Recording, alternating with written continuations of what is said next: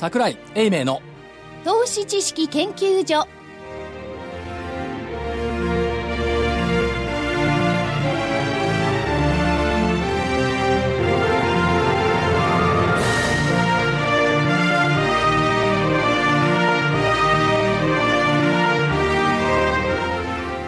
皆さんこんにちは。こんにちは桜井英明の投資知識研究所のお時間です。本日も桜井所長。桜井でございます。こんにちは。正木隊長。まさきです。こんにちは。よろしくお願いします。福井主任研究員。福井です。そして金内でお送りしてまいります。よろしくお願いいたします。お願いします。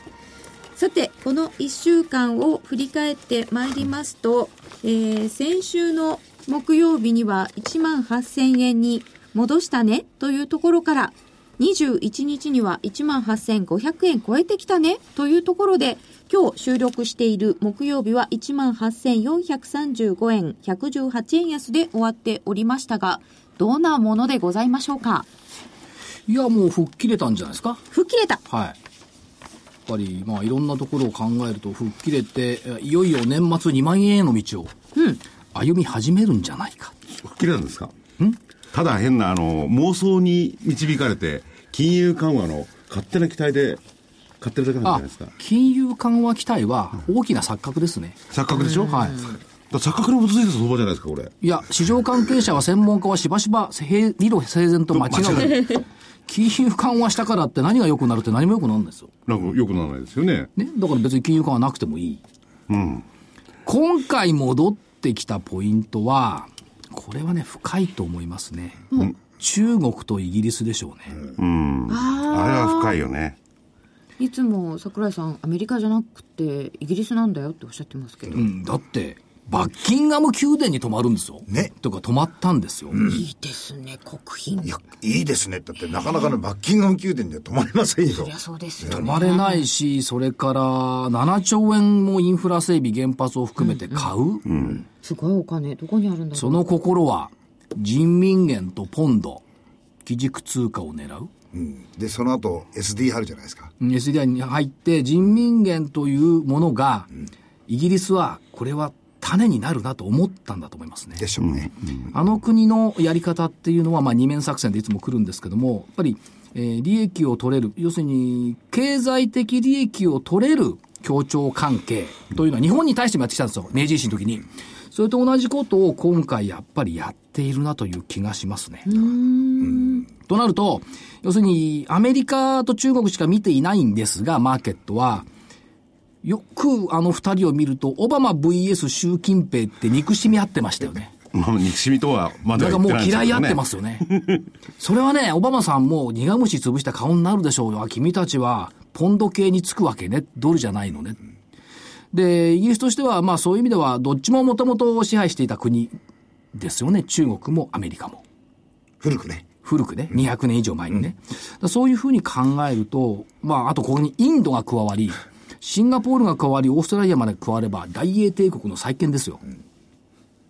これが一歩、第一歩が出てきたっていうことで、その国の経済繁栄を搾取する英国のやり方に乗ったんですが、人民元が基軸になってくるという中国の、何、生き残る道、っていうのが出てきたんじゃないですか。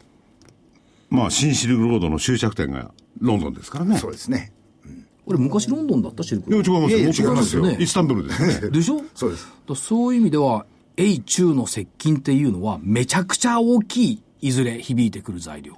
だからあれ、人によってはね、要するに、ユーラシア経済圏、はい。TPP に対抗して、はいはいはい。なんていうのい言ってますもんね。ありますね、もう拡大した方がいいんじゃないかっていう意見も出てますからねそうそう。中国を含めて、下手すると日本だけ置き去りにされたなんかしてね。まあ日本語言ってみれば、あれですよ、日英同盟で旧英国系の国ですからね。古いですねそれも。米系になったのは、これ、こう60年ぐらいの話ですから。安倍さんはどうなんでしょうかねイギリスに対してはあんまり出てこないですよねでもないんじゃないんですか？うんあのね、普段は隠してるんですよ、日英関係っていうのは。なんかあった、小泉さんだってロンドン留学ですからね。ね、うんアメリカじゃないですからね。安倍さんは、1年間だか何年間だか、ちょっとだけ語学留学をアメリカに。ちょっとだけでしょ。ちょっとだけうんちょっとだけ。ということですから、まあ、ここの、うまい具合に、その、いや、でもそれでね、元の話になると、まあ、日、えー、えー、英中関係。はい。それで、じゃあ、あのーすごい金を中国が出しても、それによって中国の経済がね、どうにかこうにかなるなんていうのは淡い期待ですよね。ただあの、今回の場合、原発とかインフラとかって、そういう部分じゃないですか、ですから逆に言うと、国策が先にありきというふうな感じがしますんで、いやいや、どうせ作るんだからいいや、中国から買ってやれやって、これだけの話ですよ。そもそも、新幹線ごめんなさい、原発にしたらフランスだし、はい。新幹線は日本だし、人の国の技術をいう気もしないでもないんですけども、まあ買ってやるならいいか、みたいなね、ところはあると思いますが、やっぱり人民元っていうところの動きがコアなんでしょうね。あのこの間発表になったあの国際通貨のはい。決済量、えーポンドが8.4強ですか、それから、えー日本の円が抜かれて、元が2.79%、まあ、そういうことになると、10%以上、この2つのところを合わせるとあるわけで、アメリカの米ドルの44%と比較すると、やっぱりこういう部分のところが膨らんでくるっていうのは、まあ、双方にとってメリットがあるということなんじゃないでしょうかね。だからやっぱりユーロに入らなかったポンドの目論みがここにあったっていうのが初めて分かったその日がね、えー、2015年10月21日だったっていうのが象徴的だと思いますね。だから、それで言って中国経済はどうなるのっていうのは僕の質問でね。中国経済は成長しています。え？いいじゃない、マイナスじゃないんだから成長してるんでしょ。まあ確かにそうですね。ね、ここが大きな誤解なんですよ。みんな7%とか10%とか言ってますけど、マイナスにはなってないのよ。うん。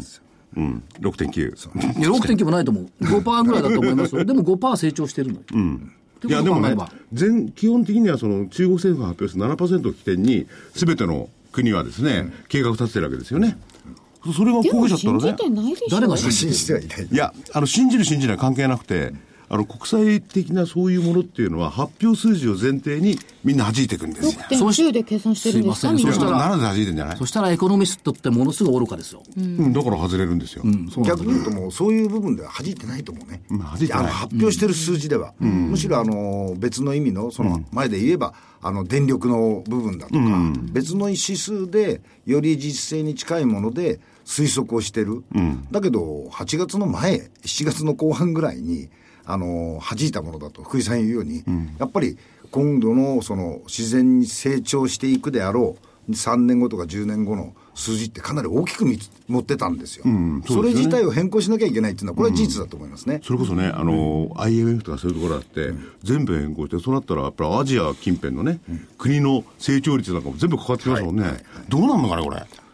だ今多分そういうものの修正を下半期のところでもってどうするか、どのくらいの数字でもって弾くかっていうことを、各うファンドの人たちは、躍起になって計算してんじゃないでしょうかね。ですようん。ね。まだはっきりした数字には出てきてないと思いますよ。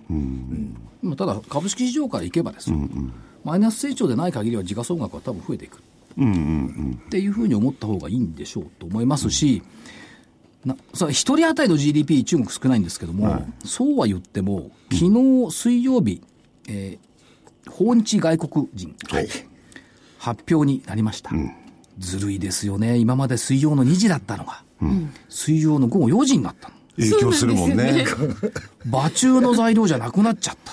あれって思いました。そうね。うん。で、9月の訪日客数、えっ、と、これ前年同月比47%増161万人。えー10月9日までの累計で今年1500万人を超えました。過去最高。このままいけば2000万去年が1300でしたっけ？人。1300万人。消費も拡大して、1、9月累計で、ず去年に比べると77%増えて2兆5900億円。2兆5900億円よ。イギリスにインフラ売って7兆円。はい。日本に来て買い物が数兆円。この計算合ってるでしょ、多分。いや、でもそれ全部、あの、中国だけじゃないですよ。もちろん中国はそうです330万か、そのぐらいですよね。うんだから数兆円って言ってる。だから数兆円でしょ？だからまあいいんじゃないですか。回り回ってポンドが円になる。うん。いいですね。日本の一人勝ち。まあ一人勝ちっていうか、でもやっぱり、いまだにいろんなものを買っていってるし、加えてそのなんていうの、滞在するっていうこと、国内に。このサービス等々を享受し始めたら、これね、日本のサービスは魔力ですからね、一回受けると逃れられないですよ。また来ちゃうもんね。と思いますね。リピーターになってくれる。某会社の、会社のあの、IR の資料見てたら、はい。電気釜が売れちゃってしょうがないと。で電気ガムを今度は中国でもって大々的に販売するようにキャンペーンしようかっていう話も出てましたよ、この間ね、タイの旅行者がね、やっぱりね、象印の、うんま、魔法瓶をね、裸で抱えて飛行機に乗ろうとしてた。裸で抱えて。か箱のまま。ああこうやって、すごいね腕にもトランクにも入れず、二つ三つ抱えて。最後に買ったんですかね？もう入んなかっ入んたのかなかったんだろうななと思うんですよ。ところでね、そのサーサービスって話があったけど、はい我々日本に住んでてんですが、日本のサービスがどういうのかよくわかんないですよね。逆でしょう。僕らは当たり前と思ってるから感じないんですよ。そう感じない。いらっしゃいませって言ってくれる。塵をちゃんと持ってってくれる。時間通りに物が予定通り運ぶ。の逆が海外と思った。うん。確かアメリカなんかでもね、チップを弾みそうだなと思うやつは、と担当テーブルでニコニコするけど、それ以外関係ないですからね。チップの安いところはね、あの、ゴミ落ちても足で蹴っ飛ばしたりなんかしてるからね。チップ要求する日本人いますか？いないい。ないですねサービスずれるなんて。いや、なんか久々に、久々に海外行ったらチップっていう概念忘れててさ。うんあそうだグアムチガイだップなかったら何もしてくんないね、本当に。もうそれはいいんですけども、はい。えーっと、羽田に中国からの路線拡大してくるっていうことなんですけども、えー10月25日、羽田空港の中国路線拡大。毎日12便増便。え、で何本、何便になるんですか、それ？何便かは後で伺ってみるんですよあそうですね。で、それから、あの、今日の日経新聞見ていたら、えー京急、京急電鉄の全面カラー広告。羽田空港国際線ターミナル駅開業5周年。駅中施設リニューアルでますます便利に。羽田も世界も京急で。で、セブンイレブン、松本清、ラオックスが、ウィングエアポート羽田にオープンした。もう駅の中ってみんなこのあれじゃないですかになりますよね空港の中ですよ、ね駅の中にその、駅の中でうん二つ、松本清とラオックスがあるんですか？オックスまあ、あの、セブンイレブンはね、中で住んじゃうじじゃんだって松清は22時まで。ラオックスも22時30分まで。え。へえということはまたあそこでもってここで買って裸のまま象印を持って帰れるってことですか？うん、増えるでしょうね、多分ね。増えますよね。え。いや、でも、羽田も世界も京急で。羽田も世界も京急で。ということで、今日は京急電鉄さんにはいはい。来ていただきました。楽しみですね。ゲストご紹介します。京浜急行電鉄株式会社取締役総務部長の渡辺静義さんです。こんにちは。よろしくお願いしますまあ、羽田国際線ターミナルが5周年っていうことですが、時々京急さん乗ってると、増えてきましたね、国際線で乗り降りされる方が。そうですね、もう5年になるんですけれども、まあ、当初は1万人、まあ、飛び上がりだった乗降客数がですね、今ではもう1万8000を超えるほど、人数が1日あたり来ておりますので、い一日1万8000人ですか？1万円行きましたね。ですから、開業以来5年間で2600万人のお客様にですね、ご利用していただけるようになりました。すごい伸びなんですよ。累計でいくと、国内線も、もう利用者数数億人突破した。そうですね、えー国内線の方がえー4億人を突破しておりまして、これはもう17年目になりますけれども、こちらで4億人ですね。4億人か累累計ですよね。はい累計ですすごいね。すごいでしょ。その中に何人か分に入っているまあ何人か分に入ってて、皆さんもこう入ってきてはいるんですけども、となってくると、やっぱりどうでしょう、御社の長期ビジョンである、品川羽田を玄関口として国内外の多くの人々が集う豊かな沿線を目指す、まさにその方向に進んでいると考えてよろしいんでしょうか？はい、そうですね。あの、羽田というのは非常に重要な戦略拠点でございまして、私どもあの、どうしましても電車の方が、あの、目立ってしまうんですが、実はバス、タクシーといったですね、こういった自動車事業の方も力を入れておりますので、こう総合的に羽田アクセスを担っていく会社であるという自負でもって今私ども頑張っております。はい。いつもあの国内出張から寂しく帰ってきますと、ね、あの終着駅の国内線ホームで京急さんに乗るんですけども、はい、ありがとうございます。帰ってきたなーって感じしますよね。あそこまでたどり着いちゃうとホッとする、そう。もうちょっとすれば帰れるみたいなところがあるんですが、さてその意味で国際線の方のお話、今の駅中ゾーン、はいこれを伺いまいりたいと思うんですけども、ええー10月21日ですか。そうです。はい。21日に5周年を迎えましてですね、えーここはあの、従来でしたらば、あの、マッサージとか、はい。あるいはコーヒーショップをですね、テナントとして入れておったんですけれども、これだけこの、海外からのお客様が増えている現状を鑑みまして、えー海外のお客様に便利に買っていただこうと。ですから今回入ります業種は、従来からやっておりました、えーコンビニのセブンイレブンさん、はい。それと、えー家電メーカーの量販,、量販店のラオックスさん、はい。それと、えー薬関係の松本清さんといった、外国の皆様が非常に買いやすい、買っていただきやすい、えーテナントさんを入っていただくことによって、えーウィング、えーエアポートというのをですね、はいちょっと介護させていただきました。これは記念式典もえ、あの開催されたと21日にですね、その今申し上げました3社様と、私どもの社長とですね、4社集まりまして、えーちょっと派手にイベントをさせていただきました。はい例えばこのラオックスなんていうのは、この床の面積っていうんですか、はい売り場どのぐらいあるもんな？ここはですね、50坪前後しかないんです。あ比較的ですねはい。ですから、あの、量販店としましては非常に狭いところなんですが、その海外の皆様がラオックスの他店で買ってらっしゃる商品の、まあ、あ売れ筋というのをですね、うまく考えて、えーマーチャンダイジングをされた結果、効率的な売り場になってますね。はい。そもそもこれ駅中が免税ゾーンになってくる、はい、あの、消消費税を取らなくてもよろしいという商品のアイテム数が非常に増えたわけですね、従来は食料品ですとかあるいは化粧品だけだったのが、えー家電製品から全てにわたりまして大幅に増えておりますのでその対策としては非常にいい、えーゾーンができたなと思っておりますけど。いや、このね、ラオックスにしろ、松本清にしろ、例えば、えー海外から中国人、いっぱい買い込むじゃないですか。すごいですよ。あれ持ってね、僕、電車なんか乗ってるとね、かわいそうだな、こんなもん持って飛行場で買えればね、それでも買ってそのまま買える、う、ブラブラブラブラいろんなの見て歩けますよね。おすごいいいサービスだな、これ。そして、駅メロも SMAP の歌から。なんですか？世界の終わり。ドラゴンナイトでしたっけこれはい。おそらくここにいらっしゃる皆様ご存知ないかもしれませんけど、今大人気でございまして、はい。世界の終わりというバンドがございまして、その方の中の1名の方がですね、この羽田の近くでこうライブ活動なんかをやってたという経緯があって、非常に当社線のあの羽田線に思い入れがあるという話を聞きまして、えその中でも最大のヒット曲であるドラゴンナイトなんですね。はい。今度は、えー、着メロをお願いしたということになります。セカオワ現象とまでそセカオワって言いますね。あ彼女さん若いね、一応、まあ、我々より若いからなんか、ケーキさん、やること可愛いよね、これね。いや、でもね、これね、あの、京急さんの駅メロって各駅ごと、各駅ごとが、まあ、全部で21駅に導入されてるんですけども、品川駅、赤い電車、うわどんな歌？よ横浜、ブルーライト横浜、堀之内、カモメが飛んだ日。そうですね。そのエリアの出身アーティストですとか、あるいは、あの、ゆかりのものをですね、入れておりまして、まあ、赤い電車っていうのは、あの、くるりというバンドが演奏しておりまして、はい。でも、横浜のブルーライトからって、横浜から東京帰って聞いちゃったら、もう一杯飲んでいこうかって話になっちゃうよね、これ。それはね、それも商品に貢献してるんですよ。あそうかそして、えーっと、羽田国際線ターミナル開業5周年記念ということで、11月30日まで東京国際空港ターミナル、東京モノレールと共同で羽田ありがとうキャンペーンを実施中。これはどんなやつなんですか？ねえ、羽田ありがとう、キャンペーン。えーっと、羽田の方でですね、はいあの、今、あの、京急を使っていただきまして、どうもありがとうございますといったような、いやあの、キャンペーンやっておりましてですね、はい。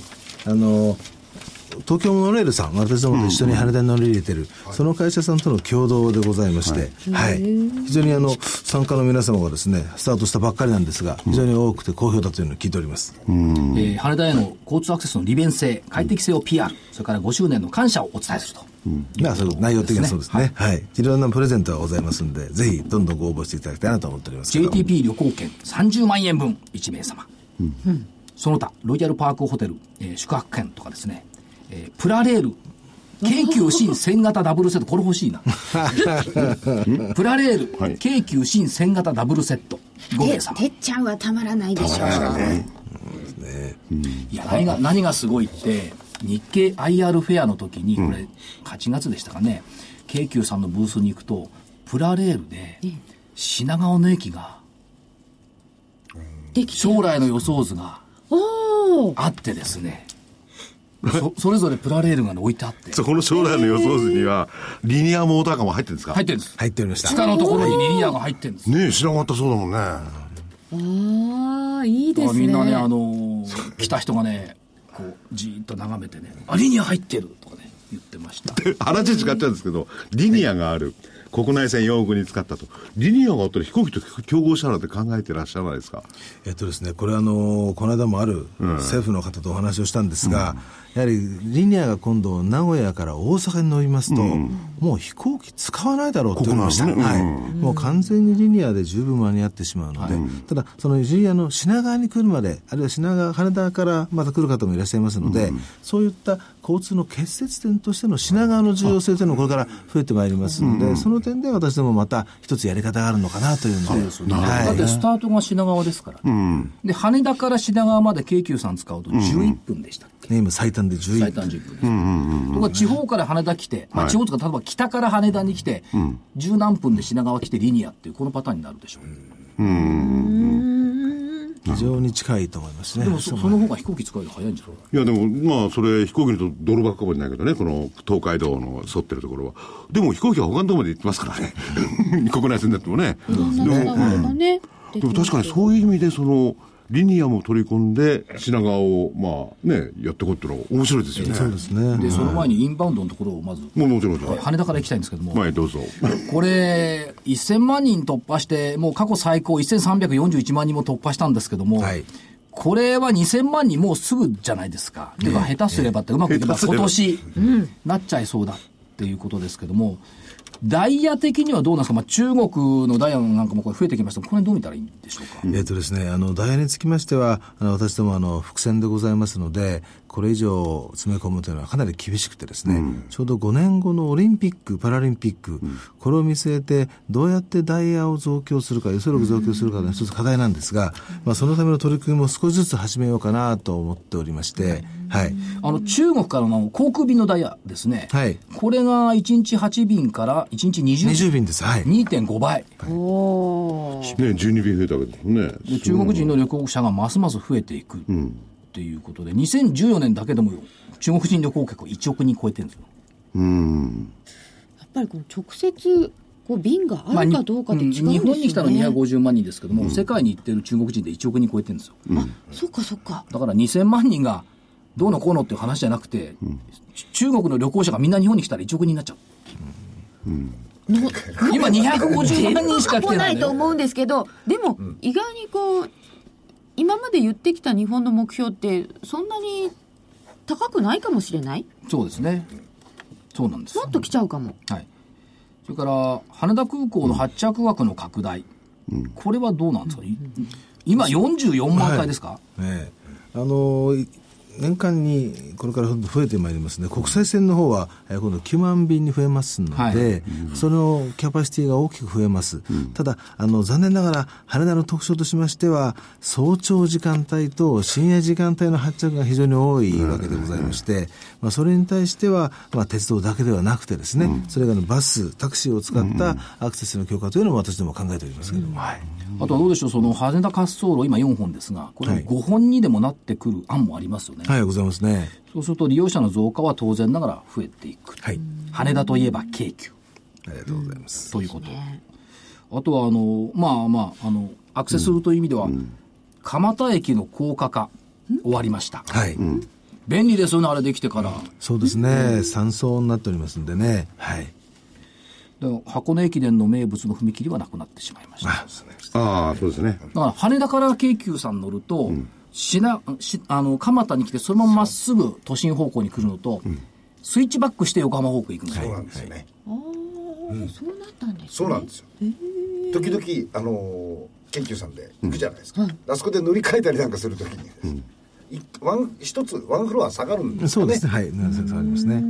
あとはまあ横浜方面にも直通のエアポート急行というのをまあ時間に6本出しておりますので、はい非常にまあ便利になってきたなという感じしますね。ところで先ほどね、まあ、えらく増便もあるし、はいいっぱい羽田に来られると、海外から。それに、まあ、あの、バスであるとか、タクシーであるとかではい。増強対応すると。電車の方はどういう対応の仕方があるんですか？ね、これえっと。ですね、電車はですね、あの今私ども羽田にホームが2つ、あのホーム1つで線路が2本あるわけでございまして、ただそれだけだと数限られてますので、えーえー引き上げ線というですね、あの電車の今の終点のところからさらに先に穴を掘りまして、そのトンネルの中に車を、電車をですね、おおまあ、格納して、はい。それをうまく効率的に電車が来たらば出すというやり方がですね、その引き上げ線を作ることによって、便を増やすことが可能になるんですね。ああ、あのー東京のお住まいの方で銀座線の渋谷なんていうのは、そこでうまくね、はいはい次から次へとあっちから電車が来るんだもん。ええそれがさらに奥に一つ車庫があるといったイメージですね。あはい。じゃあ本当にあのーまあ、切れ目がなくこう動動かすことが可能になるってことになるわけですよね。ええあの電車を、まあ、出てくるのを待たなくても出せるということができますんで、そうしますとさらに増強はできるということになるんですね。儲かりますね。まあ、どうでしょう。あと、渡辺取締役あの、はい都内で、ホテル足らない気がするんですよ。最近取れませんね、はい出張などの時にで、は御社は京急 EX インの展開されてますけども、はいはいこれはやっぱり今すごく稼働率も高いんじゃないかと思うんですそうですね、おかげさまであのこの1年間、特にそうなんですが、もう稼働は90%を超えておりまして、稼働90ってほぼ満室状態ですね。私どもが現在7巻2000室をご用意してるんですけれども、はい。それがもう90%を超えているという状況でございますんで、まあ、今後、その数を増やそうということで、現在予定されているだけで、えー公表しているのが4つ。はい。まあ、1つまだオープンになってないんですが、羽田の近くにも1つ、300室クラスのですね、EX インという私どものブランドなんですが、はいそれを出していこうという予定がございます。なんか公表されてないんですよ。ダメだったですか？いや、でもこのホテルにしてもね、まあ、い東京にいろいろ私鉄があるんですけれども、僕の感じでは、ケイクさんが一番こう積極的にいろいろ展開されてる感じがするんですけどね。あありがとうございます。あの、私どもどちらかというと、あの、一つずつこう作っていったというようなイメージでございまして、展開は遅いんですが、あの、その分、あの、お客様の居住性ですとか、リピーターを確保するためのサービスですとかっていうのが、他のチェーンよりも多分手厚くやってるという点があるのかもしれませんね。だからこう存在感があるのか。そうですよ。どうでも羽田の近くにもし将来できたとしたら、出張楽になるね。うん、奥さんに怒られて追い出される時も楽でいいですよ。それは福井家だけでしょ。あんたもう出てきなさいいやいやあと、今年の春ですけども、上野東京ラインはい。が開通しました。まあ、常磐線、高崎線、宇都宮線、この辺りが、あーもうずっと品川までそうですね。一気に来ちゃう。はい。上野東京はいで止まらないっていうのになった。これはどうなんですか？今後どういうふうに見はい、あの私どもの方にました。非常にいい状況でございまして、えー品川まで来ていただけるようになりましたので、今まででしたら、お上野や東京で乗り換えて、浜松町からモノレールさんというラインだったんですが、品川まで来ていただければ、そのまま当社線乗り換えるだけで済みますので、歩く距離も短いというので、利用券も当然増えております。で、まあ、おかげさまといいますか、あの、これ公表数字ではないんですが、はい私どもの内部資料で言いますと、モノレールさんと私どもで、まあ、100%としますと、そのうちのシェアがですね、はい。今、国内線ですと60から65%が当社、国際線のターミナル駅については65から70%が当社のシェアなんですよ。はい。ですから、従来から比べますと大幅に増えたわけで、私ども後発でございますんで、ですから大幅に増やさせていただいたというところがございますね。あの肌感覚でいきますと、モノレールに行かれる方よりも、ちょっと向こう行ってから曲がる方の方が多いような気がするんですよね。どう言ってるかまあ。いや、週、月に2、3回使うじゃないですか。そうすると、今までなんか手前でこう行っちゃう人が、先行って降りてくるっていう感じ。だって駅の中でもね、はい。あのー羽田、ケイクさんが目立たないですか？フラフラって言っちゃうんですよ、あっちの方に。フラフラフラフラじゃないか明確な意思を持ってみたいんです。おフラフラって言っちゃって。あの昔前はね、個人的に行く時はあの浜松市多かったんですあはい、はい。最近はもうほとんど品川乗り換えになってしまいましたね、もう、ほとんどしあれ100%に近いですね、ありがとうございます。便利なんで。いや横浜方面からも、ものすごい便利です。10そう分1分ね。はい。随分便利になりましたね。あとバスですね。はい。深夜早朝アクセスバス。これは今後どんな感じになるんでしょうか？えあの国からの要請で実証運行をやってたんですね、どの程度使っていただけるんだろうかと、でその実証検証終わったんですが、まあ私どもグループのあ羽田のアクセスを担うグループとしてはですね、まあ、これをどのくらい使うか、採算性よりは、どうやってお客様にこれからサービスをしていくかの検証のために、その国の要請が終わった後も続けておりましてですね、えー品川方面、渋谷方面、台場方面といった深夜便なんかも出しておりますね、今。はい。ですから、ますますアクセスの要を担っている京急と、こうなるわけはい、です、ありがとうございます。あとは海外訪日客向けの京急ツーリストインフォメーションセンターを作られました。はい。これ、常時4カ国語で、そうですね。鉄道案内観光。これ、どこにあるんですか？これはですね、羽田のあの国際線ターミナル駅の2階にございまして、はい。そちらの方で、あの、海外のお客様、あるいは中には国内のお客様もですね、今ご案内を差し上げてるんですけども、非常にスタッフが優秀でということもあるんですが、お客様の認知度が非常に高まってきたおかげでですね、はい。こう、常にこういろんなお客様がそこから情報を得ているというような感じを見受けられますね。昨年度で約20万人が使われている。はい。っていうことですね。それから、Wi-Fi サービス。はい。これも導入されました。今も無料でやっておりますんで、ははいい、えーで駅の構内、それから電車の中もですね、使えるようにということでやっております。一方逆に、海外への営業展開。これもおやりになってるんですか？海外選手ということはいでは。。あの、アジアエリアにですね、まあ、例えば旅行泊ですとか、旅泊ですとかっていうのがございますと、私ども、あの、だお台場の方に、えー国際級のホテルを一つ持っておりますので。グランパシフィックはいダイバーですねダイバーですね。そちらの方のスタッフですとか、あるいは、えー当社の電鉄の社員なんかもですね、そのフェアに積極的に展開をしておりまして、えー中国、台湾、タイ、あるいは韓国といったですね、アジアを中心としてなんですが、そういうところに行きまして、えー営業活動を、はいえー強化しているというのが現状でございます今。年はイギリスとかスペインも出てくる。イギリス、これはちょっと行ってきましたね。どうはい。やっぱり、京急 VS イングランドね。ちょっとあの、行った時にワールドカップをやっておりまして、スタッフどもそれを見に行ったんじゃないかっていう説もあるんですが、えでも日本人のということで非常にウェルカムだっていうのを言われましたね。ラグビー効果もありましたね。はいあとは今年の2月、台湾鉄路管理局と友好鉄道協定締結。はい。2月に結ばせていただきました。ということは、日体縦断鉄道スタンプラリー、これすごいですね。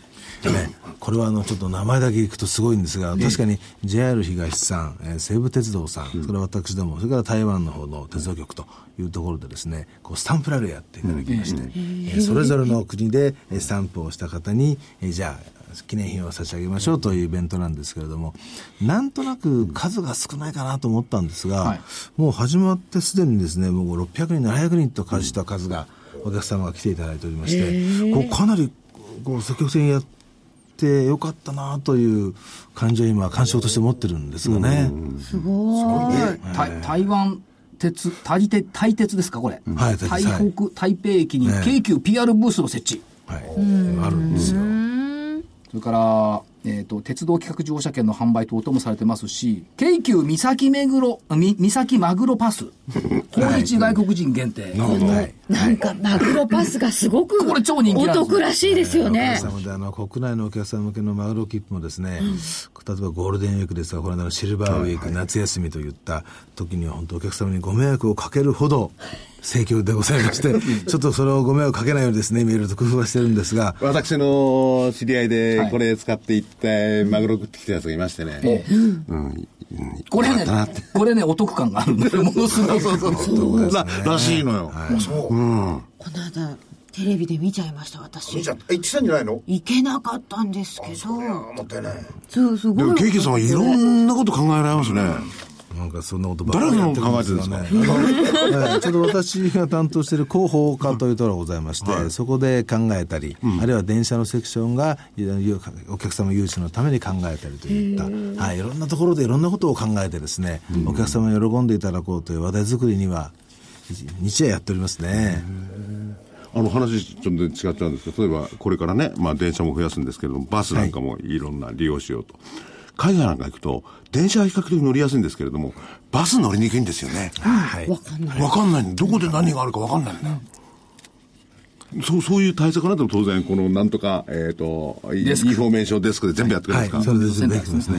ただ、あの、バスはなかなかあの、海外の方には本当に難しいんですよ。ご利用しづらい。この声よく聞いておりまして、あの、リムジンバスですと比較的ご案内がしやすいんですが、沿線に訪ねてきたお客様が、じゃあ路線バス、これは大変に難しいんですね。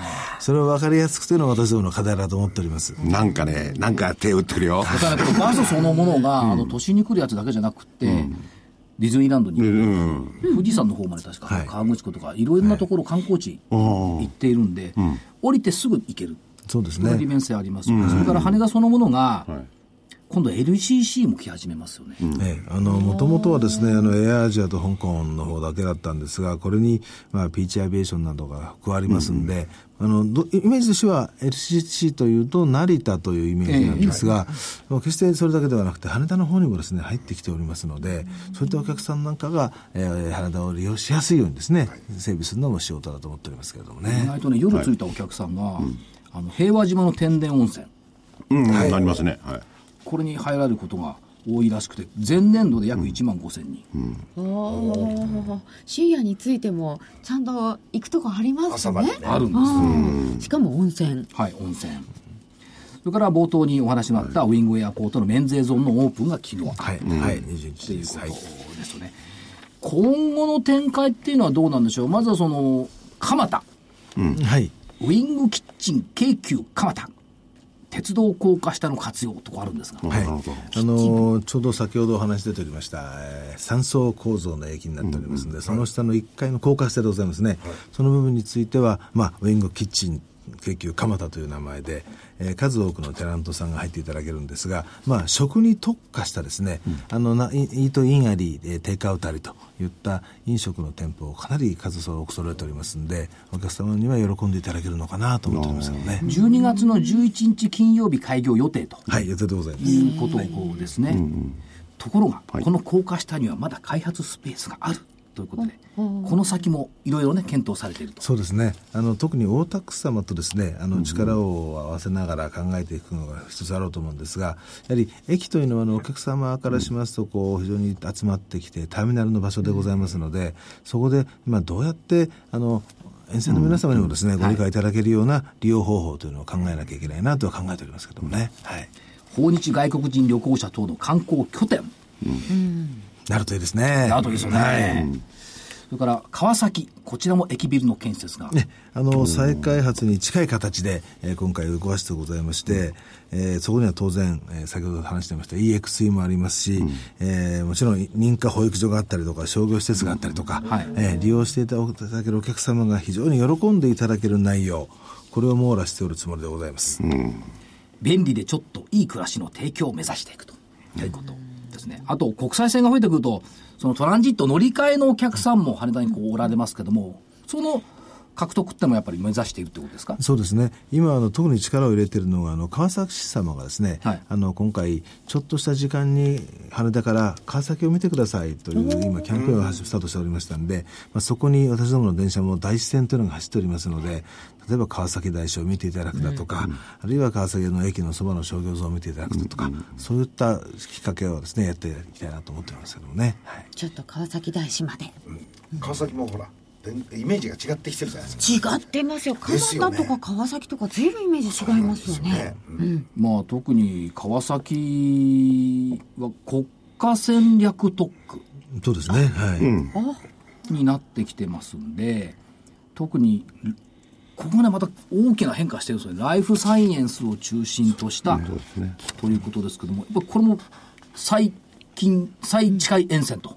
そうですね私どもの駅で言いますと大師線の、えー産業道路という駅から一番近いところにあるんですが殿町地区、はい。まあ、それはまあキングスカイフロントというところで、えー国家戦略特区の指定を受けてですね、まあ、特にメディカル系の企業さんが集まってくるということでございまして、まあ、そういったところにも今もうすでにバスなんかも出しておりますけれども、はい、そういった取り組みなんかも非常に羽田を絡めてですね、えーいい動きなのかなと思っておりますけどもね。とにかくあの沿線総合距離で90キロ弱なんですけども、はい。その中にビジネス街があり、羽田があり、まあ、住宅街があり、リゾートがあるって素晴らしい環境ですよね。全部盛り込まれました。そうなんです。それからまあ、羽田の引き上げ線のお話先ほどありましたけども、はい。えー都心から羽田空港の直行列車増便も今検討されている。そうですね。はい。1時間あたり12分から15分にはい。しようという方法、ええ。それから、これ、御社だけではないですけども、あの通勤を含めた座席指定列車っていうのが、はい、はい。通勤でもやってくれるんですか？これは日経でも書いそうですね。てあの、12月の初旬になりますけれども、えー三浦海岸、私どもの一番南の駅ですが、三浦海岸から、えー品川までですね、えー座席指定の列車を2本、2編成運行しようということが決まりまして、はい。まあ、もちろん有料なんですが、あの、朝の通勤時間1時間近くをずっと立ってらっしゃるのは非常に大変でございますので、えー座席指定列車をという要望に応えましてですね、はい。今後これはあの空港専用列車も OK になるんですか？ね、座席指定。これまだ今計画段階でございますけれども、はい。将来的にはそれができるといいなというふうに思ってますちょっとおね。金を払っても座りたい日もあると思いますよね。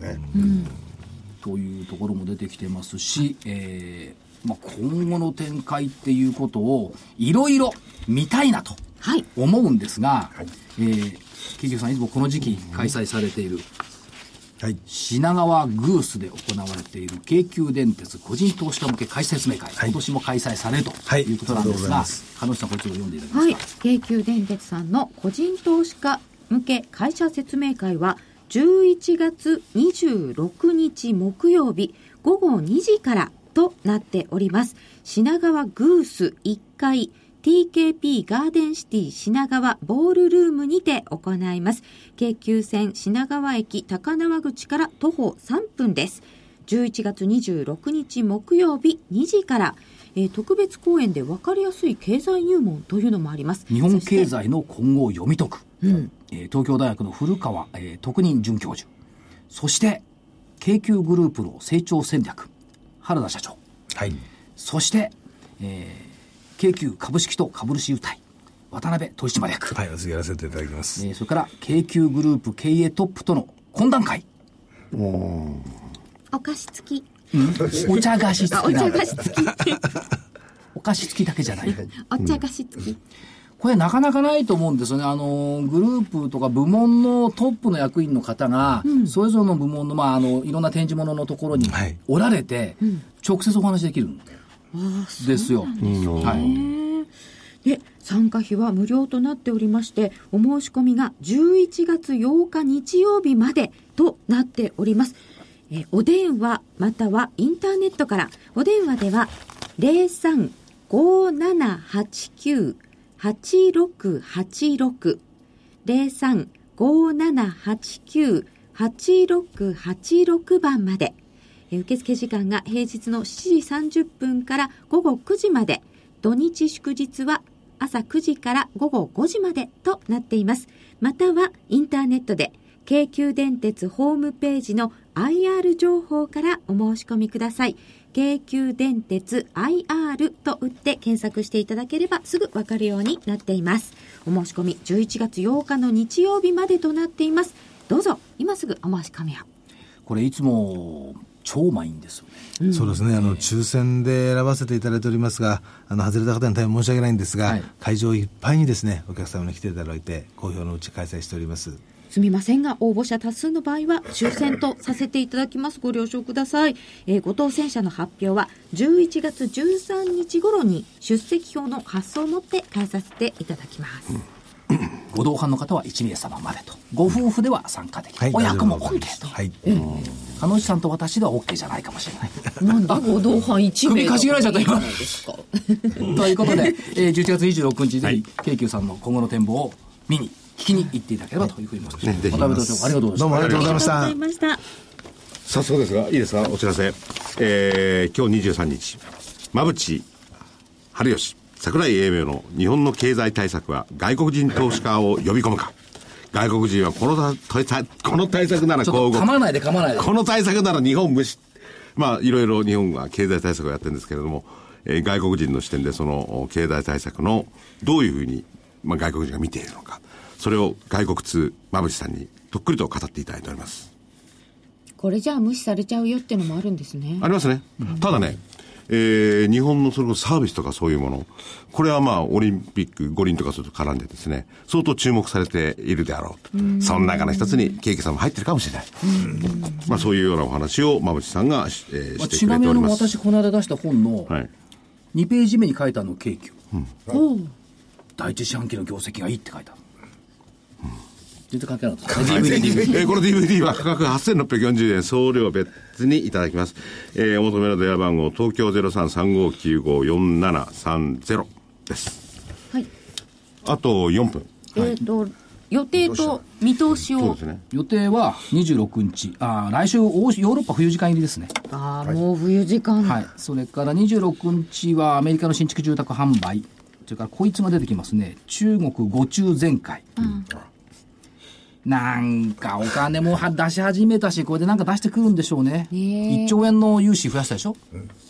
でもね、あのー中国政府も、対策はいろいろあるんだって言ってますからね。いっぱい出てきますよ、これから。27日、アメリカ FOMC。何も期待感のない FOMC。ん？ケースシラー住宅指数。これもあまり無視され、あまりみあの見向きもされなくなった。耐久財受注、悪い時だけ注目される。イギリスの GDP。これが普通ですよね。やっぱね。27日ぐらいかかんないと GDP も出てこない。19日で出しちゃいかんだろう。みたいなまあ、あの、計画的にやってますから出るんですよ。はいまあ、28日水曜日、ほとんど何もありません。商業動態統計だけ。29日木曜日、国内の鉱工業生産、東京モーターショー、11月8日まで。私30日に行く予定です、何しに行くんですか？見に行くんですよ、おお疲れ様です。えーアメリカの GDP、木曜日ね。木曜日、中古住宅販売、30日、はい。市場関係者の皆さんが期待されている日銀金融政策決定会合。日銀何を期待してるんですか？え追加の金融緩和を期待してるんでしょうけど、そんなものは別にいらないんで、ETF の買う 買う枠だけ増やしてくれればいいねっていう。あと、日銀展望レポートと失業率、消費者物価指数、しかも購買部協会景気指数といったところですね。はい。あと3分ありますよ。見通し、はい。来週、えー、下限、10月 S q 値、18,137円。上限、200日線、19,157円。ほこうって何？う。ねえ、別に。1000円。うん、1000円ぐらい。で、25日線が1万8000飛び11円。これ、今日まだ下回ってないですよね。木曜日でね。はい上にいます。でね、買っていくも、10月21日に広くねじれてた。ね、ねじれてた？うん、ねじれてた。今もうずっとねじれてます。おということでいくと、上に白くねじれてるわけですね。上に白く。上にしろ。えー普通の雲、一目均衡の雲の加減が18,742円。上限が抜けるまで19,181円。まあだからこのあたりのポイントっていうのが出てくるんでしょうね。松井証券経理の信用評価損率は売り買い、売り方買い方若干逆転した。空売り比率34%まで落ちましたもんね。まあ、よろしいんじゃないですか。明るい10月。ま魔物の潜む10月は、なんか天使が潜む10月に変わったのか。外国人もちょっと買ってますけどね。でもな、買ってくるとな、売るために買ってんじゃないかと思うんだよな。ただ、あと、信託が必要に買ってるでしょ。そうですね信託、まあだから年金株価が下がったところで増やしてきたというふうに見てよろしいんではないのかなという感じはしますですね。はい。まあだから、怯えていた10月、まああと1週間ありますけども、怯えじゃなくて良くなってきた？まあまだちょっと早いんじゃないですか。いいかな？やあと1時間。っぱりあれですよ。土曜日の夜は羽田に行って、銘柄探そう。そうだね。土曜の夜は羽田の銘柄。たった一人で羽田の銘柄。なんでそれハイファイセット昔の。土曜の夜は羽田に来るの。ハイファイセット。浮かんじゃったのよ。はい。浮かんじゃった。たった一人で羽田の銘柄、寂しいよね。みんなで騒いで、相場っていうのは孤独なもんなんですよ。だからやっぱり投資家さん集まってグアム行ったら、なんか、やっぱ集まりたがるね、投資家さんってね。一人一人毎日孤独だから、こんなことでもないからなかなか外出れないって言ってた。そしてずーっと株のお話をしていたわけですねそういうふうに来るでしょ。雨降ってたからしょうがないの。雨ですから。ねえでもさぞや株式投資の勉強ができたことでしょうと言われたご主人様もおられました。奥様から。うんうんうん。雨でしたね。はいはい。誰かこうね、こう人形でもカチカチやってたんじゃないかと思うんですよ。えーでもすごいなんか楽しそうに書いてはいる人もい。あともう30秒ほどに迫りました。とはいいうことで、えー土曜の夜は羽田じゃなくて、えー11月26日は、えー京急電鉄個人投資家向け開始説明会、品川グースに行こう、ということで締めたいと思います。そうですね。はい。本日もどうもありがとうございましたそれでは皆さんさようなら失礼します失礼します。